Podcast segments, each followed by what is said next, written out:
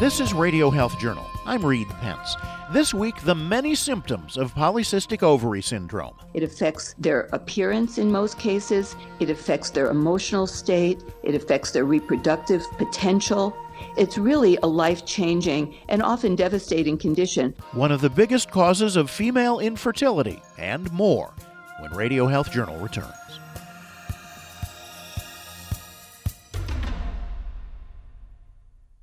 The human papillomavirus, or HPV, is a virus often associated with cervical cancer, but other types of HPV linked cancers are increasing, including those of the head and neck, especially among middle aged men. Dr. William Faquin, a pathologist at Massachusetts General Hospital and co author of a new clinical guideline from the College of American Pathologists, the CAP, explains what you need to know. High risk HPV causes over 70% of cancers in the back of the throat, the base of the tongue, and especially the tonsils. But accurate testing of these cancers can provide some good news. Certain common high risk types of HPV are associated with a better prognosis and potentially need less aggressive treatment with fewer side effects that treatment produces. This is why the College of American Pathologists has issued a new guideline to help ensure that patients receive accurate testing and the best treatment specific to their cancer. Cancer fighting tools are increasing. Clinical practice guidelines like this one from the CAP help doctors know precisely which tools to use and when to produce the most effective treatment. In medicine, if a disorder is called a syndrome, that means it has a variety of symptoms that may seem completely unrelated. It also usually means that doctors aren't sure what causes it. Given all that, syndromes are often misdiagnosed. So it is for a condition called polycystic ovary syndrome, or PCOS, which affects up to 10% of women in the United States and up to 20% of women elsewhere in the world. PCOS is the most common endocrine disorder of women of reproductive age. And its impact on the lives of women who carry this condition is really enormous. It changes their lives. It affects their appearance in most cases. It affects their emotional state. It affects their reproductive potential. It's really a life changing and often devastating condition. That's Dr. Felice Gersh, Medical Director of the Integrative Medical Group of Irvine in Irvine, California. It's really a condition that traverses every organ system in the female body. It's really quite extensive in its impact. A lot of the symptoms that are well known are the cosmetic ones. For example, alopecia or loss of hair on the scalp is a very prominent problem. We call it androgenic alopecia, where you have temporal balding of women. And this is happening in women in their 20s and 30s, you know, a time when they're starting their careers, they're looking for, you know, husbands and partners. And it's really devastating for a woman to be having problems with hair on the top of their head and looking for even wigs and hair extensions and comb overs. You know, we don't want that when you're like 25 years old. The other is hirsutism, which is unwanted excessive facial hair, but it can also be on the back. It can be excessive hair on the, the legs, like on the thighs. It can be on the abdomen, on the chest.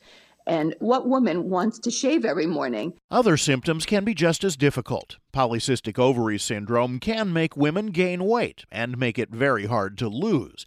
That seldom prompts seeing a doctor for a diagnosis, but infertility does. Reproductive issues are one of the primary reasons women seek help. However, there's no real test for PCOS. Dr. John Nestler, professor of medicine and chairman of the Department of Internal Medicine at Virginia Commonwealth University, says doctors make a diagnosis based solely on symptoms. To my mind, the true hallmarks of polycystic ovary syndrome are two things. One is chronic anovulation. That is, a woman is not ovulating every month, and usually that manifests itself by a woman having eight or fewer menstrual periods a year on a chronic basis. The other manifestation is an increased circulating level of androgens, male sex steroids. All men and all women have testosterone and estrogen. It's just that we have them in different proportions.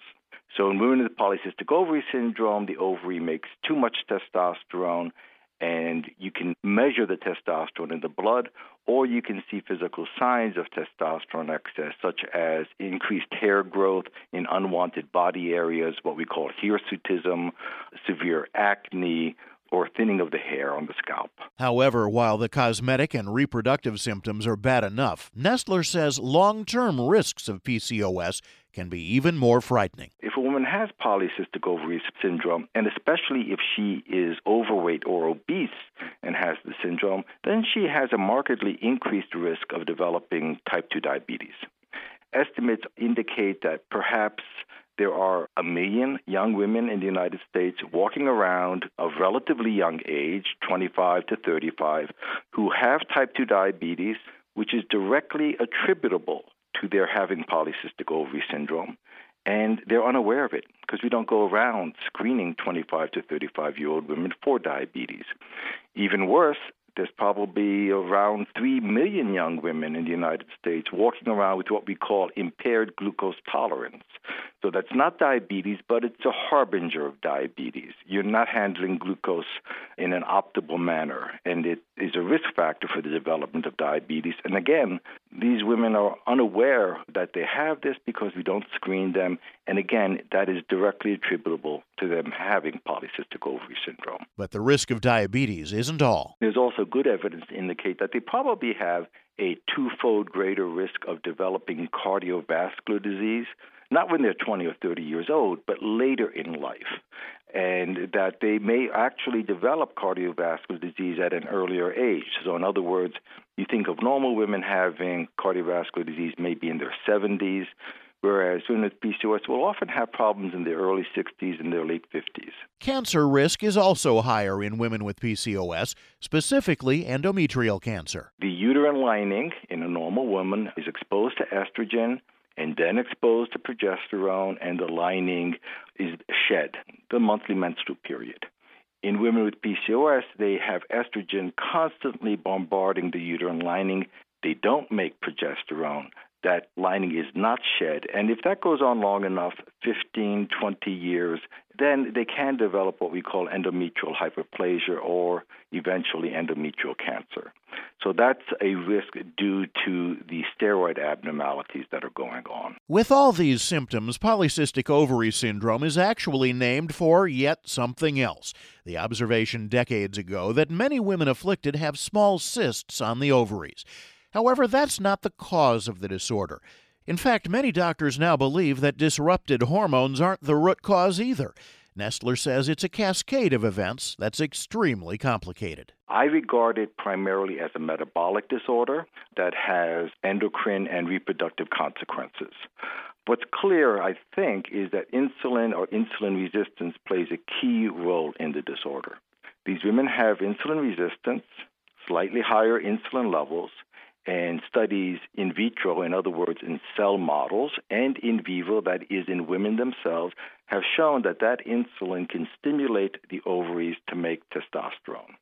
And it's presumed that increased production of testosterone in the ovary is somehow interfering with the ovulatory process, that is, the development of the egg and the release of the egg. However, Gersh says the many symptoms caused by PCOS can completely trip up recognizing the problem. If a woman sees her predominant problem as one of acne or hair loss, she may go to a dermatologist. If irregular cycles is her main symptom or lack of ability to get pregnant, you know, fertility issues, she may then go to her gynecologist. If she has insulin resistance, which is very common in women with PCOS. The majority of women with PCOS will have insulin resistance and a much higher rate of developing true diabetes as well. So, if that's their predominant problem, or weight problems, because unfortunately, somewhere between 70 and 80% of women with polycystic ovary syndrome have a significant problem with being overweight or obese. And if that's their predominant problem, they may go to an endocrinologist. So, because it involves the full spectrum of things that women can have as so many diverse symptoms, they could end up in one of many different types of doctor's offices. And that's one of the reasons why the diagnosis of PCOS is often greatly delayed there was just a recent study that showed it took several years and like seven different doctor visits before a woman even got diagnosed with PCOS. And with every specialty may come a different treatment.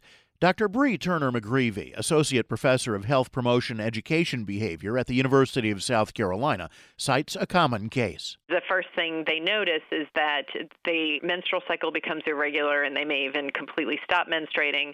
They go to the doctor and the doctor says, Oh, I'll put you on the pill to regulate you and that's completely missing the underlying cause of what's happening. And so then women are on the pill for a long time and they decide they want to conceive, they go off the pill and they don't get a menstrual cycle and they're like, what's going on? And at that point, that's a lot of the time when women do get diagnosed because they're going to their doctor saying, I want to conceive and I don't have a menstrual cycle. There's nothing wrong in using a birth control pill. Birth control pill can be a very effective agent for treating polycystic ovary syndrome. But a birth control pill will not address the long term risk for diabetes or for heart disease. So again, it depends on how are you looking at this disorder. Are you looking at it purely as a reproductive disorder where a woman is not ovulating and where she has infrequent menses, or maybe as a cosmetic disorder because of the extra hair growth, in which case birth control pills would be fine if a woman is not desiring pregnancy. But if you're looking at it as a metabolic disorder and say, well, we have to address that, but we also have to address the risk for diabetes and heart disease, well, then you might be more inclined to use an insulin sensitizing agent. Or, in fact, I sometimes use both. Nestler says it stands to reason that if insulin resistance is what's prompting the ovaries to produce too much testosterone, improving insulin sensitivity should help just about every symptom. And that's precisely what the studies show. In fact, the best way of improving insulin sensitivity is, not surprisingly, weight loss. Exercise, diet, and weight loss is the number one prescription for women with polycystic ovary syndrome. And if you think about it, it's the same thing that we say about diabetic patients exercise, diet, and weight loss, because that is also an insulin resistance syndrome. So there's a similarity there. But often it's difficult for women with polycystic ovary syndrome to lose weight. So we also have pharmacologic agents that we can use, and the one that's used most commonly around the world is a drug called metformin, which was originally developed to be a drug to treat diabetes, but presently, the second most common reason why it's used in the United States is for the treatment of polycystic ovary syndrome. Nestler says the benefits of weight loss on PCOS prove to him that insulin resistance is the root cause in many women. But it also takes a genetic predisposition. And it could be that too much inflammation in the body has a role as well. We published the first study showing that elevations in an inflammatory substance was elevated in the blood of women with PCOS. And these women with PCOS were normal weight or obese. But when looking at it comparing to normal women, even normal weight women with PCOS had elevation in this inflammatory substance in the blood. Given that finding, Dr. Frank Gonzalez, Associate Professor of Obstetrics and Gynecology at the University of Illinois at Chicago, wondered if reducing inflammation could reduce PCOS symptoms. Administering three months of an aspirin like medication to women with PCOS who were normal weight and had no insulin resistance we noticed that these women had a decrease in their male hormone production from the ovaries, and some who hadn't had regular periods at all began to have periods during treatment. Clearly, many factors could be at play in polycystic ovary syndrome. Even experts don't agree on possible causes, at least not yet. However, women often suffer for years before they get treatment. A variety of treatments can help, but Nestler says the main thing is to get started. If you are having eight or fewer menstrual periods a year, then you should be evaluated for the possibility that you might have polycystic ovary syndrome. And if that is indeed the case, then you should be evaluated for glucose intolerance or type 2 diabetes and for cardiovascular risk factors. You can find out more about all of our guests on our website, radiohealthjournal.net. You can also find archives of our shows there, as well as on iTunes and Stitcher. I'm Reed Pence. Radio Health Journal returns with medical notes in just a moment. Celebrity fitness trainer Bob Harper was the picture of health, turning his passion for fitness into a career training others to live a healthy lifestyle and reach their fitness goals. But a severe heart attack in February 2017 changed his life. To help heart attack survivors share their stories and inspire others, Harper and AstraZeneca are partnering to launch Survivors Have Heart, an essay contest where heart attack survivors can share their personal journey and connect with other survivors, including Harper. Heart attack survivors are encouraged to visit survivorshaveheart.com for details and to enter for a chance to travel to New York City to celebrate survivorship with Bob Harper. Harper is focused on his recovery and getting his health and fitness back on track. After his heart attack, in addition to making lifestyle changes, Harper's doctor prescribed Brilinta ticagrelor 90 milligram tablets made by AstraZeneca to help reduce the chance of another heart attack or dying from one. When considering treatment options for you after a recent heart attack, be sure to ask your doctor if Brilinta is right for you. Brilinta is a prescription for adults who have been hospitalized for a heart attack, also known as acute coronary syndrome. Brilinta is used to lower your chance of having another heart attack or dying from one. Take Brilinta twice daily with low dose aspirin once daily. Do not take aspirin more than 100 milligrams daily, as this affects how well Brilinta works. Don't stop taking Brilinta without talking to your doctor, since stopping it too soon increases your risk of clots in your stent, heart attack, stroke, and even death. Brilinta may cause bruising or bleeding more easily, or serious, sometimes fatal bleeding.